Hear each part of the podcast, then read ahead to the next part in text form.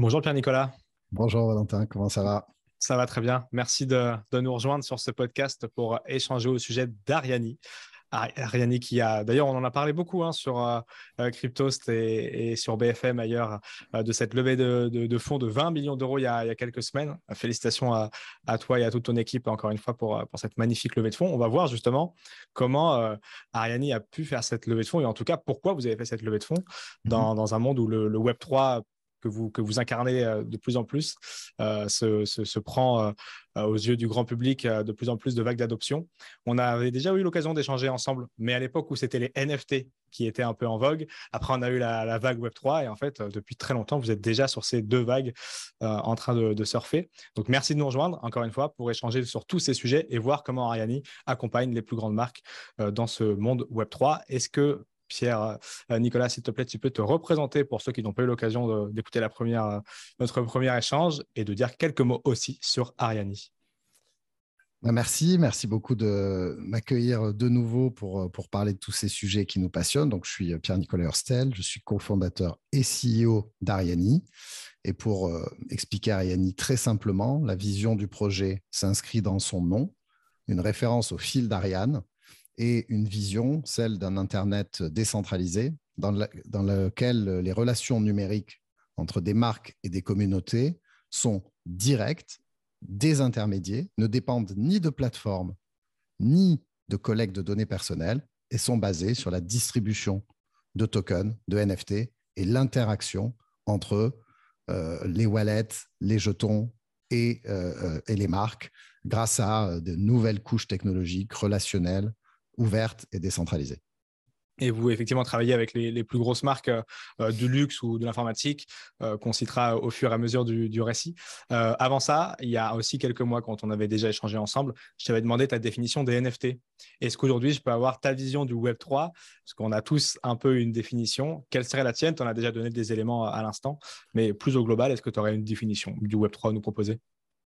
Ouais, bah pour moi, le, Web 3, c'est euh, la capacité euh, de se mouvoir dans l'espace digital, immersif et aussi physique, euh, avec une identité, une sorte de, porte-clé qu'on appelle un wallet, que je compare souvent à un sac à main numérique ou un sac à dos digital.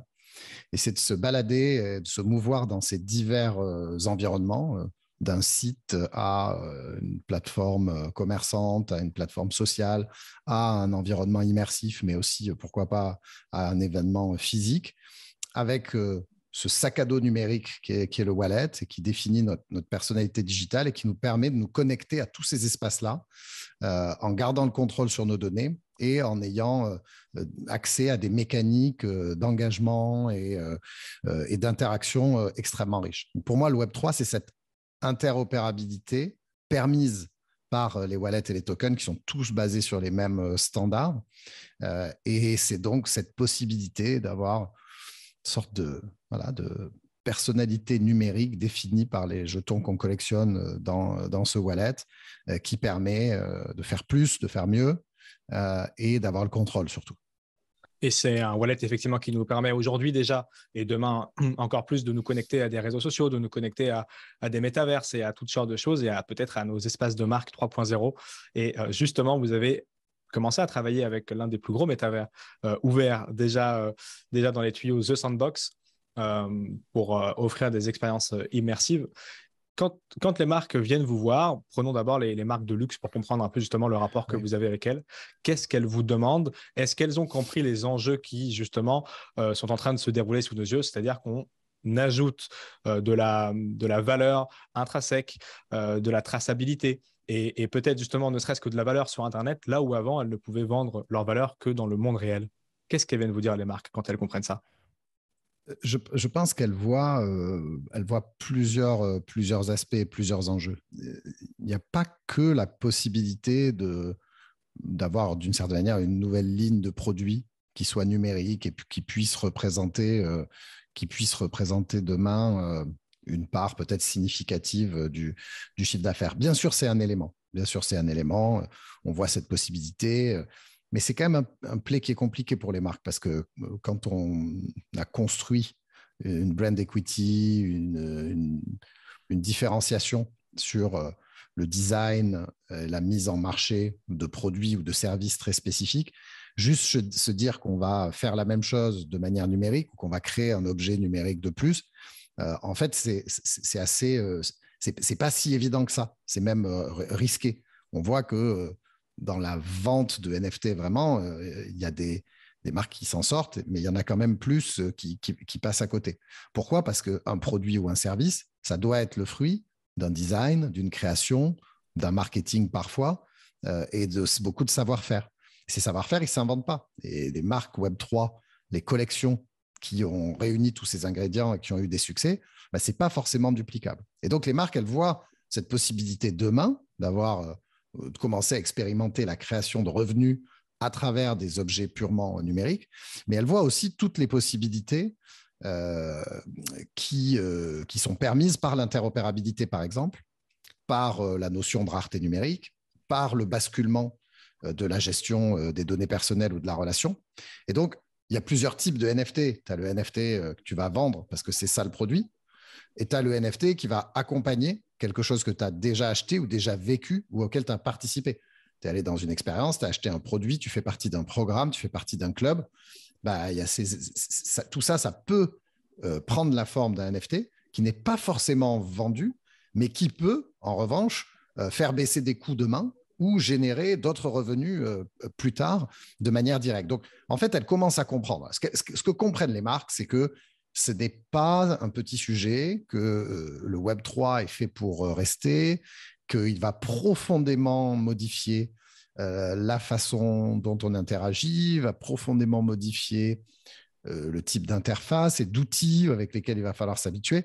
Tu sais, quand on, euh, va sûrement en parler en détail, mais on, a, on, sort pas mal de sites Web3 pour des marques qui sont des, des espaces digitaux token gated auxquels leurs clients peuvent accéder en connectant leur wallet avec une personnalisation de l'espace et l'accès à des espaces spécifiques. Pour des marques de luxe, c'est incroyable de se dire euh, on va avoir un login qui est un Wallet Connect, on va avoir des gens qui vont être reconnus parce qu'ils ont euh, tel ou tel token et ils vont avoir accès à plus ou moins ou une expérience relationnelle ou sociale euh, uniquement du fait de, ce, de, cette possession-là. Ça veut dire aussi pour les marques d'apprendre plein de choses pour leurs services légaux, pour leurs services financiers, pour leurs services marketing. Qu'est-ce que ça veut dire d'interagir avec tout ça? Qu'est-ce que ça veut dire d'avoir en face de soi une identité euh, décentralisée, de plus processer de data ou moins processer de data sur les clients? Comment est-ce qu'on va analyser tout ça? Qu'est-ce qu'on va en tirer? Ça pose beaucoup de tout ça, ça pose beaucoup de questions. Donc, je te, fais une réponse longue pour dire, OK, il y a plusieurs use cases. Euh, vendre, OK. Euh, baisser des coûts, générer des, revenus futurs, euh, certainement aussi, mais surtout bah, transformer l'architecture euh, informatique et, parfois même financière et légale pour être prêt pour ça. Et c'est effectivement l'extension de la réalité ou de la détention de quelque chose de réel. C'est ce que vous, chez Ariani, vous faites avec les, en gros, les super NFT, si on peut les, les surnommer comme ça, de changer le rapport entre le rapport entre la personne qui achète un objet d'une marque et la marque en question. C'est tout ce qui touche. Alors, c'est un peu langage commercial, mais c'est le, CRM, si je dis pas de bêtises. Euh, et, comment ça existait avant ça, justement, cette relation entre la marque? C'est-à-dire qu'une fois qu'on achetait le produit, il faisait sa vie et la personne revenait dans le magasin ou pas, et que demain, on va pouvoir créer un espace de communication et une véritable union entre ces, deux, ces deux personnages? Alors, je vais séparer deux choses. J'ai très envie de te parler des super NFT et des ces NFT enrichis qui aujourd'hui, je pense, sont euh, le format de RC721 le plus avancé au monde sur tout marché confondu, qui est celui qu'on a créé, écrit et déployé euh, dès 2019. Donc, je vais te parler un petit peu des fonctionnalités de ces NFT qui sont tout à fait euh, exceptionnelles. Mais, pour ce qui est du CRM, si tu veux, aujourd'hui, tu as deux façons d'interagir avec des gens dans le domaine euh, digital. Tu as le premier qui s'appelle la first party data, c'est-à-dire que tu vas récolter de la donnée sur l'utilisateur, son email, son numéro de téléphone, des données sociodémographiques, tu vas les processer, les stocker, tu vas les stocker d'abord dans une base de données à toi ou pas, si tu es une marque, et ensuite tu vas les processer pour segmenter, adresser, envoyer, euh, en utilisant généralement des systèmes tiers. Et ce qui se passe là, c'est que bah, il y a des bases, des copies de bases. Je veux dire, même euh, OpenSea s'est fait hacker sa base euh, d'email la semaine dernière. Euh, c'est arrivé à Ledger, c'est arrivé à Starwood, c'est arrivé à tout le monde. Personne n'arrive à protéger des bases de données. Donc, ça pose un premier problème. C'est qu'à chaque fois que je donne de la donnée personnelle, il y a une chance quand même non négligeable pour que, à force de la processer, de la subcontracter à droite à gauche, on ne sache plus vraiment bien la maîtriser et qu'on fasse courir un risque de phishing euh, de, voilà, à, nos utilisateurs. Donc ça, c'est ce qu'on appelle la first party data. Et ça, c'est Web 2. Ça, c'est le Web 2. Ça, c'est avant. C'est viens, donne-moi ton email. Donne-moi ton email et autorise-moi à te pousser de l'info. Donc, il y a un premier problème, c'est la sécurité de cette donnée. Il y a un deuxième problème, alors qui est une partie de la solution au premier, mais qui fait peser une lourdeur importante sur les marques, c'est la compliance et la réglementation, puisque la RGPD force maintenant les marques à demander des autorisations, des validations, à garder cette donnée pendant un certain temps, puis l'effacer, puis redemander. Tout ça devient une lourdeur pas possible pour finir par avoir des informations. Souvent, moi, je fais la blague euh, de dire euh, en quoi la couleur des yeux du chien de cette personne peut nous permettre de mieux comprendre ce dont elle a besoin. On, on vient récolter des données sur les gens, on est très content d'avoir leur, euh, j'en sais rien moi, leur date de naissance. Mais qu'est-ce que vous en avez à cirer de ma date de naissance? Sérieusement, je en quoi est-ce que le fait d'avoir ma date de naissance, ça va vous donner une idée de ce que j'ai envie d'avoir et vous permettre de me donner quelque chose de personnalisé qui correspond à mes attentes? D'aucune manière. Donc, first party data, ça c'est le monde de la récolte de données qui est pressurisée par des problématiques de sécurité, des lourdeurs de processing et de la euh, régulation. Ensuite, tu as une deuxième forme de data qui est la third party data. La third party data, c'est très simple, c'est quand tu utilises la donnée de quelqu'un d'autre pour euh, joindre un, utilisateur. Et donc, c'est très simple, hein, c'est Google, Facebook, Amazon. Je vais m'adresser à mes followers. Ben, je ne m'adresse pas à mes followers. Je m'adresse aux utilisateurs d'Instagram qui ont suivi mon compte, mais qui restent des clients euh, d'Instagram. Et maintenant, je dois payer pour les voir. Et donc, cette third party data, elle pose énormément de problèmes. D'abord, elle continue d'ancrer la suprématie digitale de quelques entreprises dans le monde très centralisées euh, qui décident de tout pour euh, tout le monde. Ensuite, elle est de plus en plus chère à utiliser et de moins en moins efficace. Et on peut parier que dans quatre ans, ce sera quatre fois plus cher et quatre fois moins efficace euh, de dépenser un euro sur Google, Facebook euh, ou autre. Et donc, nous, ce qu'on pense, c'est qu'il y a une alternative à la first party et à la third party data, qu'on pourrait appeler une zéro party data, que sont des tokens et des NFT. Et je dis des tokens parce que ça pourrait être euh, des social tokens, ça pourrait être euh, tout un tas de. Je veux dire, demain, on va voir apparaître des Soulbound NFT, des Dynamic NFT, il y a des 1155, il y a des 721, il y a, des, il y a tout ce que tu veux, si tu veux. Puis il y a des ERC20, euh, des Social ERC20 qui sont lâchés par, des, des, des, des, artistes, etc. Donc, on va voir apparaître plein de tokens. Ces tokens-là, bah, quand on les a, on les a soi-même sur son téléphone. Donc, ça veut dire qu'ils ne sont pas dans la base de données. Euh, c'est-à-dire, on associe son wallet avec ce token-là. Donc, ce, wallet, on en a la maîtrise. Il n'est pas dans la base de données de quelqu'un, ni celle de Zuckerberg, ni celle euh, d'une marque. Il est chez nous, on le contrôle et il marque notre participation à une communauté ou un projet. Et donc, ce qui va se passer, c'est que vont se rajouter. D'abord, ça règle le problème du stockage et de où est la donnée. Elle est chez moi donc par rapport à First Party Data. Ça règle le problème de la centralisation des systèmes, puisque le lien entre celui qui a émis le NFT ou le token et l'utilisateur, il est direct, il n'est pas intermédié par personne. Et donc, si tu veux, tu, disais oui, mais donc euh, c'est une fois que la personne a acheté, mais c'est pas qu'une fois que la personne a acheté, parce que demain, euh, j'ai, euh, au lieu de m'abonner à une newsletter, j'ai pris le token contenu, le token content et info de la marque.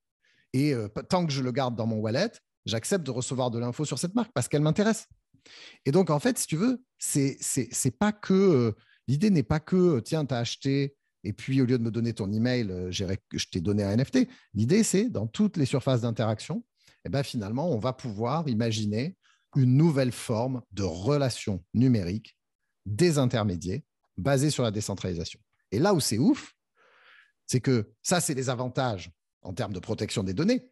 Mais comme les tokens nativement sont euh, des, primitifs qu'on peut faire évoluer, gamifier, dont certains peuvent avoir de la valeur en fonction ou prendre de la valeur en fonction des dynamiques, bah, en fait, la position de celui qui a un token, elle est très différente de celui qui a donné son email. Celui qui a un token, il fait partie il est engagé, il a envie d'avoir quelque chose de beaucoup plus proactif et beaucoup plus fort avec la marque. Donc, te donner un exemple, mais on a, on a droppé 10 000 NFT aux, fans les plus engagés de euh, Yves Saint-Laurent Beauté. Et pour la première fois dans l'histoire du Web3, on a envoyé des messages sur les wallets de ces 10 000 personnes. Des messages décentralisés qui passent par une transaction sur Polygon. Chacune de ces personnes, dans son wallet, parce qu'il y avait ce NFT, a reçu un message. Tu en as 40% d'entre elles qui ont cliqué sur le call to action pour participer au drop d'après. 40%. 3-5%, euh, Voilà, donc voilà, de, voilà de quoi on parle. On parle d'un truc qui est une nouvelle base de données décentralisée de gens qui ont des wallets, des tokens dedans, ils n'ont pas partagé d'infos, ils sont super engagés et ils ont envie de participer. Et donc, tu fais, euh, voilà, hein, tu, tu, fais deux, pierres deux coups, une, pierre, une pierre deux coups, pardon, euh, et, et tu, tu, adresses un, un problème structurel du web aujourd'hui et de la protection des données personnelles et tu solutionnes euh, euh, et tu proposes, je dirais, des, chemins plus engageants et beaucoup plus euh, positifs. Parce que les, du coup, les bases de données deviennent des, power users incarnés par ce que tu viens d'expliquer là, qui ont envie d'aller dans l'étape d'après. Exactement. Et j'adore être avec toi, Pierre-Nicolas, quand on fait des, podcasts parce qu'on va très vite dans le monde d'après, là où on a des fois du mal à comprendre les usages actuels. D'ailleurs, euh, on, en parlait la semaine dernière dans un podcast, la régulation, qui a fini par comprendre que tous les NFT ne sont pas les mêmes et qu'il faut les, comprendre les subtilités, les différences. Et c'est très bien. Et donc, ils les ont sortis de la régulation. Mais tout ça pour dire qu'effectivement, on a encore du mal à comprendre tous les aspects des NFT qu'on voit, nous, non pas comme un instrument financier du côté euh, des fans du Web3, mais peut-être trop comme un objet d'art. Mmh. Oui, euh, absolument. Alors, euh, je profite de ce, point que tu fais sur la régulation européenne et MICA pour féliciter et remercier euh, l'ADAN, Faustine Fauché et notre cher Fleuret, pardon, et notre cher cofondateur Frédéric Montagnon, qui sont montés au créneau à Bruxelles, qui ont contacté les députés, qui, qui ont fait des notes pour vraiment essayer de faire passer ce message. Et j'invite tous ceux qui prennent l'habitude de réagir de façon un petit peu abrupte sur Twitter en ciblant des députés qui n'ont absolument rien fait, à réfléchir à des façons plus positives euh, d'influer sur, sur la régulation parce que c'est pas en euh, jetant la pierre aux gens euh, et en les voilà en étant dans du name and shame sur la place publique de Twitter qu'on fait avancer les choses. C'est en prenant comme Faustine et, Fred et d'autres l'ont fait le taureau par les cornes en allant parler aux gens en allant expliquer en créant des notes en stigmatisant personne. C'est comme ça qu'on résout les problèmes Effectivement, mais on avait eu l'occasion avec Cryptos de recevoir Frédéric et bien d'autres, Quentin de Bochen, qui est aussi dans l'histoire des NFT, et des 5-7 thématiques qui étaient problématiques dans Mika pour faire des vidéos et, des podcasts et des tribunes chez Cryptos pour effectivement informer nos, décideurs et régulateurs. Et donc, effectivement, cette information qui, ce, règlement MICA qui est, qui est tombé le 30, euh, le 30, le 30 juin ouais, sur le fil, euh, a effectivement exclu les NFT, la DeFi et bien d'autres choses. Je mettrai dans la description du podcast euh, le lien sur l'autre podcast qu'on a fait avec Fossil Fleury la semaine dernière et un article sur le site de Cryptost. Voilà pour cette parenthèse, mais effectivement très important de la, de la préciser, surtout qu'on verra comment maintenant les NFT sont encadrés et que le combat, le combat continue pour éduquer nos régulateurs. c'est toujours la même chose, c'est l'éducation à la clé de, de, toute la compréhension de l'écosystème. justement, Pierre-Nicolas, on arrive à se projeter un petit peu dans ce monde grâce à, tout ce que tu nous expliques là. Et l'incarnation ou une partie de l'incarnation de ce que tu viens d'expliquer, c'est vos NFT avec vos super NFT qui ont plein de particularités que n'ont pas. Les, alors, tu utilisais tout à l'heure les soulbound tokens qui sont les, nouveaux NFT qu'on peut plus échanger, qu'on garde sur notre adresse, euh, qui peuvent d'ailleurs très bien se marier avec des, ce qu'on appelle le Zero Knowledge Proof, donc des, procédés pour garantir sa vie privée, parce que si on peut plus les, supprimer, alors comment fait-on pour euh, garantir la vie privée? Justement, c'est des grosses thématiques que sont en train de traiter aujourd'hui les développeurs à travers Sismo ou d'autres euh, ou d'autres euh, ou d'autres initiatives de ce genre-là. Qu'est-ce qu'apportent vos NFT maison alors, euh, qui sont le super pouvoir et qui accumulent tous, tout le meilleur de, tous les mondes? Bah, si tu veux, il y, a plusieurs, il y a plusieurs problématiques aujourd'hui qui sont pas traitées par les NFT, qu'on a intégrées dans le protocole open source Ariani dès le début. Et donc, ce qui est assez cool, et moi je suis, très fier de, ça, c'est que ce qui a commencé à être écrit, euh, puis développé en 2018, puis déployé euh, d'abord sur POA, puis récemment sur Polygon, mais en tout cas le premier déploiement sur POA en juin 2019, c'est aujourd'hui ce dont toutes les collections de NFT rêvent. Donc la première chose, c'est euh, la possibilité de récupérer un NFT de façon différente. C'est-à-dire qu'aujourd'hui, tu as plusieurs cas d'usage des NFT. Quand, tu achètes un NFT en crypto, il n'y a pas de problème. Tu connectes ton wallet, tu payes, et puis le wallet récupère le NFT. C'est simple, clair et net. Mais comme tu l'entends dans tout ce que je dis depuis tout à l'heure, et comme on le voit d'ailleurs partout, avec plein d'usages, il y a plein de cas où ça ne se passe pas comme ça. Il y a plein de cas où euh, j'achète le NFT, euh, je n'ai pas encore de wallet, parce que peut-être je l'ai payé en fiat. Euh, il y a les possibilités que je récupère le NFT, soit parce que je suis allé à un événement, soit parce que j'ai acheté quelque chose, ou soit parce que je rentre dans un programme. Et donc, dans tous ces cas-là, la question de mais comment va-t-on transférer le NFT est critique, parce que c'est vraiment la question de la prise en main, si tu veux. Donc là, la première chose qu'on a, la première fonctionnalité qu'on a, qu'on a mise en place, ce qu'on appelle chez nous le transfert asynchrone, qui permet, avec un, même lien, de pouvoir voir le contenu des métadatas du NFT, de pouvoir récupérer, rentrer dans une interface, généralement une application euh, mobile, avec le même lien. Hein. ça t'amène sur l'App Store, tu rentres dans l'interface. Là, on va à la volée générer un wallet non custodial sur la blockchain et à la demande de l'utilisateur, le transfert du NFT, du token de l'émetteur vers le token du nouveau propriétaire va être généré. Et donc, cette capacité à mettre dans un même lien visualisation, création de wallet, génération du transfert et du airdrop d'une certaine manière, ça, c'est une des premières spécificités de notre NFT qui, je suis sûr que tu l'entends là et commences à imaginer, peut régler plein de problèmes.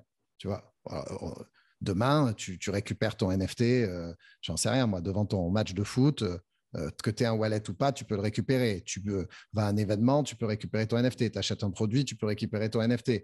Tu as euh, euh, obtenu une carte de membre, tu peux récupérer ton NFT. Peut-être demain, tu as ton permis de conduire. Hop, tu cliques et tu récupères le NFT de ton permis de conduire. Donc, tu, vois que là, pour le coup, il vaudra mieux que ce soit un sol bond, celui-là. Mais sinon, on va avoir des petits problèmes de sécurité routière. Mais donc, première chose, le transfert asynchrone. Deuxième chose, c'est la, possibilité de euh, d'horodater ce NFT. C'est-à-dire de venir y ajouter des événements qui vont changer son statut, son état, retracer l'historique de ce qui lui est arrivé, mais aussi euh, permettre à tout un chacun d'apprécier l'état de sa vie. Je donne un exemple j'achète euh, un, NFT d'une collection purement digitale, mais qui me donne le droit à du merch. Bah, au lieu d'aller burner mon NFT, je vais euh, recevoir un timestamp, un événement sur le NFT qui euh, valide le fait que j'ai claimé mon merch et que je n'ai pas le droit de l'avoir. Et donc, si quelqu'un devait acheter ce NFT demain, il est conscient et bien que le merch, ne sera pas possible de l'avoir, parce qu'il a déjà été récupéré. Et ce n'est qu'un exemple. Si on était dans les objets physiques, ça pourrait être une réparation. Évidemment, ça prend la trace des reventes, mais ça, c'est les transactions de changement d'ownership, c'est déjà un eurodatage qui se voit et qui est compatible avec la plupart des dApps. Donc, deuxième, le deuxième élément, c'est cette possibilité d'eurodatage qui offre des possibilités incroyables parce que tout ça fonctionne avec des API ouvertes, des web services, donc n'importe qui ensuite peut venir euh, interagir. Qu'est-ce que ça veut dire? Ça veut dire, regarde, aujourd'hui, nous, on a, on minté et distribué, je crois, plus de 600 000 NFT à des utilisateurs de marque. L'année prochaine, on veut passer le cap des 2 millions. Ça veut dire que, alors qu'on est sur un protocole ouvert, hein, ça veut dire que n'importe qui peut venir développer des services et des propositions d'eurodatage et de services à cette base de 2 millions de euh, NFT euh, owners. C'est énorme. Tu vois ce que je veux dire? Que tu le prennes de l'angle de la marque qui distribue et qui va pouvoir avoir un NFT dynamique, ou de la, de, la perspective de l'utilisateur qui a plus besoin de faire des trucs baroques comme venir brûler un NFT pour obtenir quelque chose, ou du point de vue de la communauté de développeurs qui a accès à une documentation ouverte, avec un système clair, transparent, euh, qui fonctionne avec euh, l'ARIA 20, avec notre token utilitaire, tout ça, si tu veux que tu le prennes du point de vue de la marque, de l'utilisateur, du développeur, voire même euh, de, la, durabilité, puisque cette histoire de burn, c'est quand même une, hérésie aussi en termes d'utilisation d'énergie. Dans tous les sens, c'est une fonctionnalité incroyable. Et puis, je garde le meilleur pour la fin, la possibilité d'envoyer un message de manière décentralisée à travers la blockchain à la personne qui possède le NFT. Et donc, tu peux dire, moi, cette personne, euh, ce wallet qui possède ce NFT ou qui vient de le récupérer, eh bien, je veux lui adresser euh, un message de bienvenue ou euh, une invitation à claimer le produit qui va avec ou à accéder à de l'utilité ou à accéder à un espace communautaire de conversation ou, ou, ou tout ce que tu veux. Et donc, cette possibilité d'adresser des messages à des wallets imagine si Board Ape Yacht Club pouvait messager tous ses owners ou tous les owners de Other Deeds. Euh, imagine, enfin voilà, c'est juste le futur de la relation numérique décentralisée. Et chez nous, c'est déjà live et c'était écrit dès 2019.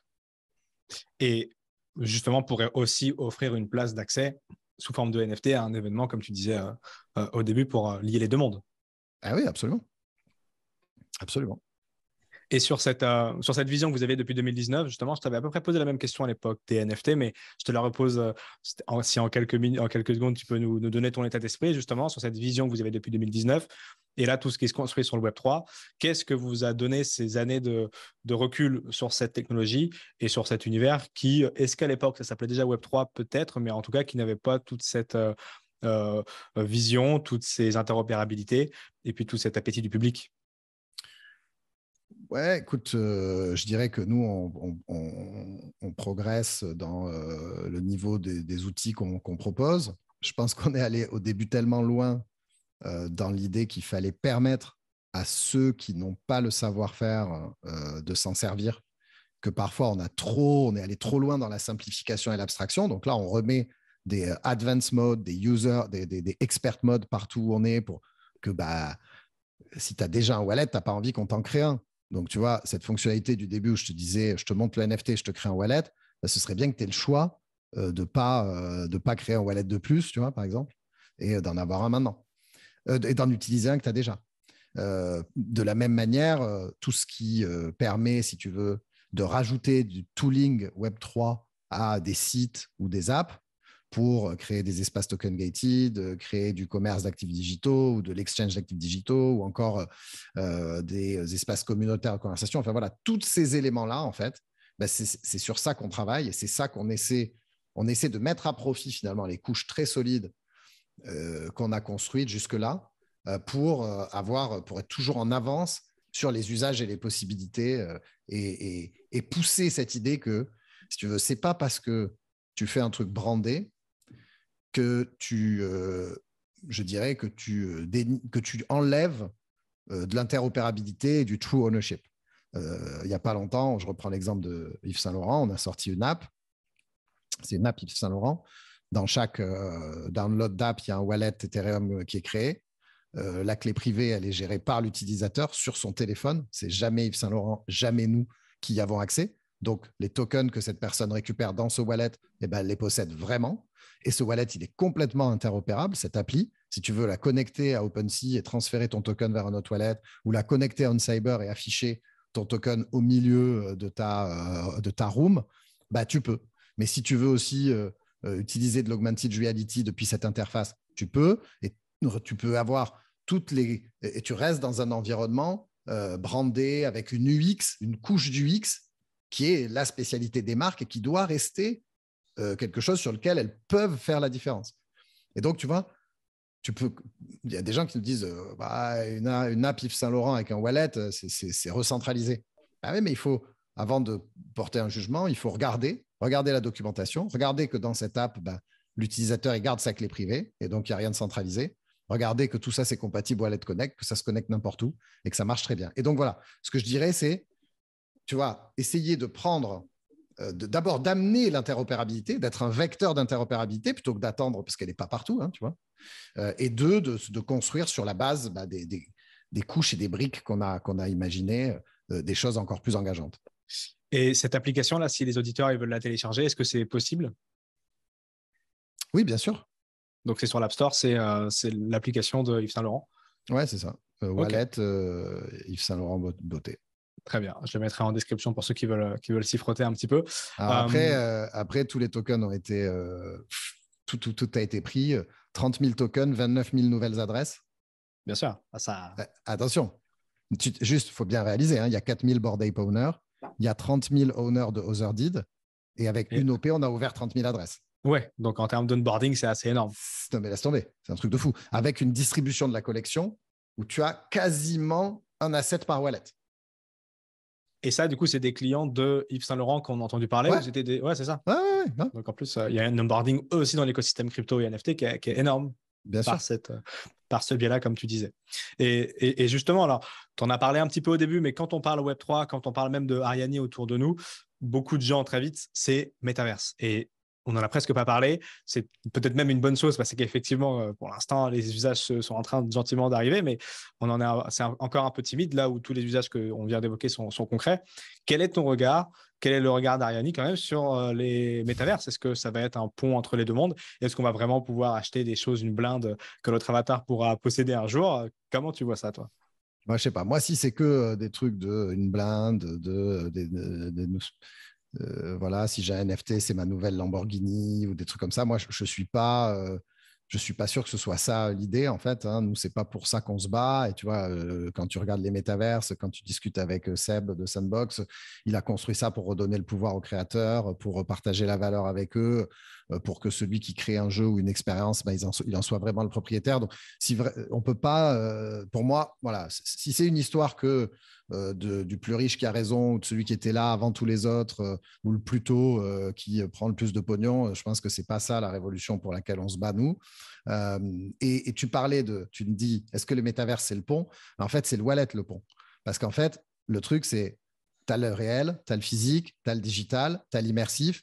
En fait, tout ça, c'est des canaux d'entertainment, de, sociabilité, de commerce, et qui vont parfois se compléter, parfois euh, euh, se superposer. Et en fait, bah, ce qui est cool, c'est que le Web3, ça permet d'avoir une identité dans son wallet et de se balader d'un endroit à l'autre, d'être reconnu en fonction de ce qu'on collectionne, de garder la maîtrise sur ses données et finalement d'enrichir l'expérience. Et donc, tu as vraiment ce double effet, si tu veux, reprise en main de l'identité et de la donnée personnelle et de sa, finalement son empreinte sur Internet, avec euh, l'engagement et tous les use cases hyper cool euh, euh, communautaires qu'on peut créer, bah, en fait, c'est fantastique d'avoir une technologie qui à la fois rajoute énormément de valeur ajoutée et en même temps règle l'un des problèmes principaux du web aujourd'hui.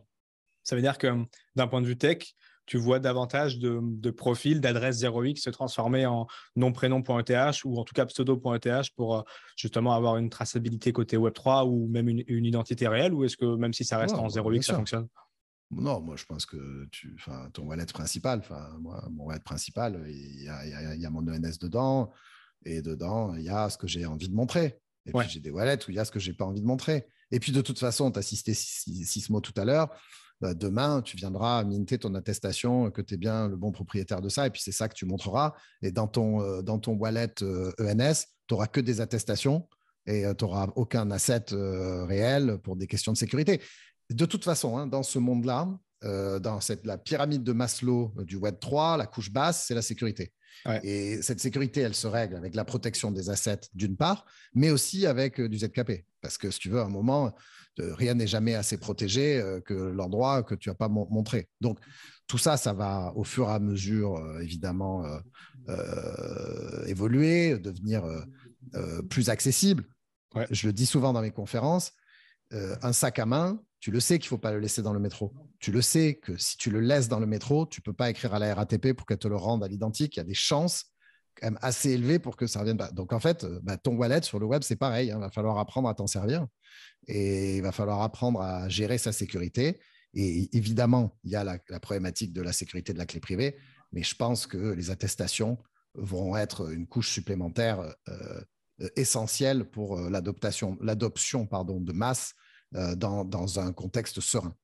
Effectivement. Les ZKP, Zero Knowledge Proof, c'est effectivement ce procédé qui permet de justifier qu'on possède une info sans la démontrer, sans la montrer. Et il y a deux choses. On parlait de Sismo, on parle aussi de Synapse avec Anima qui, peut permettre euh, de garantir ce genre de sécurité et qui prendra tout son sens dans un monde euh, Web3 où on ne voudra pas effectivement montrer tout ce qu'on a vu que la blockchain est, transparente. Un dernier cas d'usage, euh, Pierre-Nicolas, j'ai vu que vous aviez travaillé et tu en as cité un, un stade de foot. Quel est l'intérêt justement pour les clubs, les stades de foot, de, de passer par des solutions comme les vôtres on a vu des clubs de foot, enfin des clubs de basket se tokeniser. Donc on voit qu'il y a aussi une grosse dynamique dans ce sens-là. C'est pas la même chose, mais les deux sont attentifs. Ouais, bah, je dirais qu'il y a une première chose, c'est de reprendre la main. Quand tu es un club, que tu as je ne sais pas combien de followers, bah, tu sais que ton reach organique sur ces followers, c'est 3-4%. Donc, si tu envoies un message et que tu ne payes pas sur Facebook, tu ne peux pas toucher tes followers. Donc, ce n'est pas vraiment ta communauté. Ça a l'air, mais en fait, en vrai, non. Et donc, tu as tout intérêt en fait, à ce que demain, tu aies des token holders plutôt que des followers. Donc ça, déjà, si tu comprends ça, bah, tu as envie tout de suite euh, d'expérimenter. Je te sens très berry sur les GAFAM, Pierre-Nicolas. Short, short GAFAM. Short, short, short. Euh, et, euh, et, et, deuxième, deuxième élément, bah, évidemment, l'engagement et tout ce que peut offrir un fournisseur d'entertainment comme, comme un club, euh, eh ben, ça peut très bien se matérialiser par, euh, par un jeton. Tu vois, aujourd'hui, si tu es fan d'un club, tu achètes euh, l'abonnement. Mais si tu n'habites pas dans la ville, il y a plein de gens qui sont fans d'un club et ils n'habitent pas dans la ville, ben, quel est ton niveau d'interaction? Il y a des gens qui n'ont pas envie d'acheter du merch et de s'habiller avec le maillot, mais peut-être tu as envie de collectionner un souvenir digital de la saison ou d'une interaction avec un joueur, etc. Donc, tu as ce double. Ben, c'est pareil, c'est euh, regain, regain du contrôle, reprise de la liberté numérique, engagement et possibilité euh, soit de revenus, soit d'économie. Donc, tout ça, c'est très vertueux. Ça demande euh, simplement à, je dirais, pouvoir supporter la friction qui est celle de ces nouvelles technologies-là. Mais comme toujours. Hein, je veux dire, je sais pas, toi, toi, tu n'as peut-être pas branché ton modem pour aller sur Napster, mais moi, oui. Et, je, peux te dire que la, et je peux te dire que la friction, quand tu voulais un track, c'était des heures et des heures, c'était des galères, des bruits bizarres, c'était incompréhensible. Et encore, je te parle d'un truc là que certains pourront trouver presque mainstream. Donc, je peux te garantir qu'aujourd'hui, euh, connecter ton wallet et faire quelques. Bon, voilà, c'est rien à côté de ce qu'on avait comme friction, mais c'est encore trop euh, pour que ce soit euh, OK pour tout le monde. Et aussi, je veux dire, les, usages et la valeur ajoutée de ce qui est proposé mérite encore et encore d'être renforcé, renforcé avec plus de valeur, plus de clarté dans ce que ça permet de faire. Et ça, nous, on croit beaucoup dans le rôle des marques pour faire ça parce qu'elles ont euh, cette capacité à créer des expériences, des produits euh, incroyables. Et donc, on croit beaucoup que les marques peuvent être euh, un puissant vecteur d'adoption et de, je dirais, de, de mise en avant des possibilités offertes par, euh, par les NFT. Ouais, qui sont encore un petit peu abstraites, même si celles l'est de moins en moins au fil des interventions et des produits que vous créez. Euh, justement, s'il y a des auditeurs qui veulent essayer des choses euh, que vous avez mis en place avec Ariani, que ce soit sur des sites de marque, on a parlé tout à l'heure de l'application Saint-Laurent, est-ce qu'il y aurait d'autres choses sur lesquelles ils pourraient se balader, qu'on mettrait en description? Est-ce que c'est intéressant d'aller sur votre plateforme, d'acheter votre token? À quoi sert-il? Est-ce que tu peux nous donner quelques, quelques éléments pour ceux qui veulent aller plus loin, s'il te plaît? Alors, bah, je dirais qu'il y a plusieurs, plusieurs angles. D'abord, euh, effectivement, donc euh, l'ARIA 20, c'est le token de protocole open source Ariani. Donc, à chaque fois qu'il y a un NFT Ariani qui est minté par une des marques avec lesquelles on travaille, ben, on doit utiliser un petit peu de cet ARIA 20. Donc, de, fait, on est en train de construire un système euh, dans lequel la demande pour l'ARIA 20 est organique et qu'on s'attelle à faire grandir et grossir chaque jour. Ça, c'est une première chose. Deuxième chose, c'est un élément essentiel pour faire des choses sur le protocole. Donc, si on a envie de minter soi-même des NFT ou d'envoyer des, events ou d'envoyer des messages, on en a besoin aussi. Donc, je veux dire qu'on parie sur, euh, qu'on croit dans le fait que cette plateforme va prendre euh, de la taille ou qu'on ait envie d'y participer, bah, il peut y avoir un intérêt à s'intéresser et à regarder euh, l'ARIA 20. demain, dans la version 2 du protocole Ariani, on pourra appliquer les fonctionnalités relationnelles CRM sur n'importe quel contrat minté, même pas chez nous. Donc là, potentiellement, euh, euh, c'est assez ouf et tout ça fonctionnera évidemment sur la base de l'arrière. Donc ça, c'est une chose. Ensuite, si on a envie de tester des choses, je pense que si vous allez euh, dans nos différents posts sur, sur LinkedIn ou sur notre site, il y a encore des NFT du Stade toulousain des NFT, de la saison. il y en a encore des disponibles. Donc, si vous avez envie de faire l'expérience du transfert asynchrone, de récupérer un token euh, gratuitement en, ayant un wallet généré à la demande euh, et de voir l'interopérabilité euh, de ce wallet Ariani, d'aller le connecter sur OpenSea en Wallet Connect, de voir votre token Stade Toulousain. Donc, si vous avez envie de faire ça, il bah, ne faut pas hésiter. Il y en a encore des disponibles, donc il ne faut pas faut, y aller hein, et, aller en, récupérer. si je me trompe pas, si vous tapez stadetoulousain.ariani.com, vous arrivez sur la page où vous pouvez claimer un, NFT. On pourra mettre les liens. Je mets le lien en euh, description et en fiche tout de suite pour ceux qui veulent y aller. S'il n'en reste pas beaucoup, effectivement, pour commencer à créer son empreinte Web3, c'est là, c'est par là qu'il faut aller, effectivement. Ouais, et puis c'est une bonne expérience finalement de ce qu'on propose. Voilà. Et donc, effectivement, tout ce, qui, tout ce qui touche à vos actualités, de toute façon, sur votre site. Et dernière question, si je suis une marque ou quelqu'un qui souhaite euh, euh, s'avancer vers le Web3, là aussi, vous pouvez les accompagner, bien évidemment. Oui, absolument. Alors, évidemment, nous, euh, ce qui fait la différence entre nous et beaucoup d'acteurs, c'est qu'on s'appuie sur une base euh, technologique euh, extrêmement solide, hein, qui part du protocole jusqu'aux interfaces qui sont compatibles avec les exigences des grands groupes et les interfaces clients qui sont complètement, je dirais, customisables white label. Donc, il y a vraiment, c'est très solide. Euh, mais on n'est aussi pas mauvais pour donner des conseils et expliquer comment il faut faire. Mais on travaille aussi main dans la main avec de plus en plus d'agences, de cabinets de conseil et tout qui restent, eux, sur la production d'idées. Et nous, ensuite, on, met à disposition la techno. Donc euh, voilà, il y, a toutes les, options possibles. Et en fait, dans, cette technologie-là, toute la problématique qui est la plus grosse des groupes avec les cookies qu'il faut cliquer et tout, tout ce qui est RGPD, ça, ça, ça occulte euh, toute cette problématique-là, en fait. Bah en fait, ça, ça, transforme en fait c'est post-RGPD, hein, c'est-à-dire que euh, au lieu de me prévenir en permanence euh, de euh, l'intrusion de cookies sur mes navigateurs et autres, j'accepte volontairement contre une valeur ajoutée de récupérer un token et d'utiliser ça comme socle du lien avec la marque. Puis si je n'en veux plus, je, le dégage. Ouais, c'est ça. c'est le, cran, le cran qui suit. OK, super. Merci beaucoup, Pierre-Nicolas, pour toutes ces présentations. Merci à toi. Merci de ton accueil. À très bientôt.